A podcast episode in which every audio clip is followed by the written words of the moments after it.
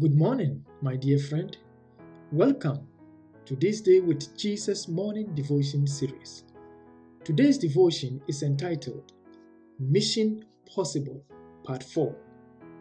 When Paul left Berea, he came to Athens, a very important and famous city during the classical age in ancient Greece, a city that stands glorious in the history of intellectualism.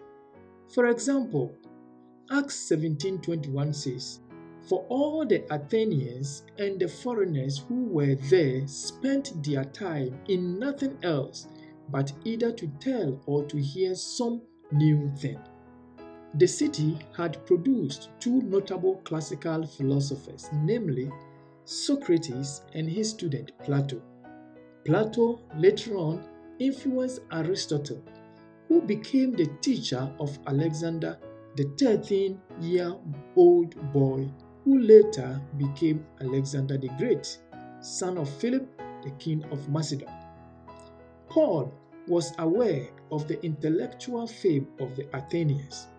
However, in this chapter, the evangelist is not so much concerned about their philosophies, neither was he impressed by their marble sculptures and beauty. He was rather depressed in his spirit.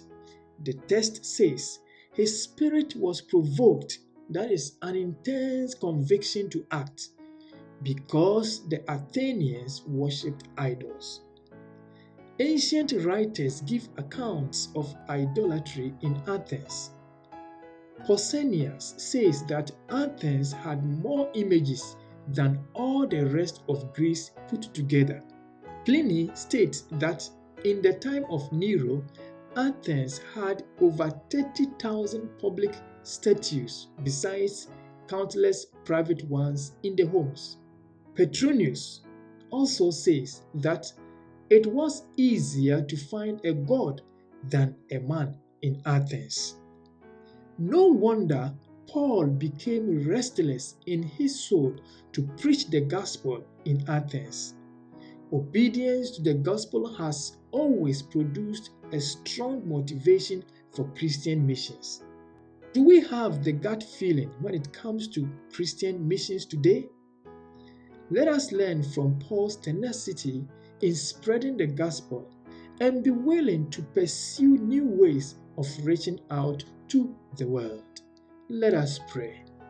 Father in heaven, we need more passion to do your work. In Jesus' name we pray. Amen.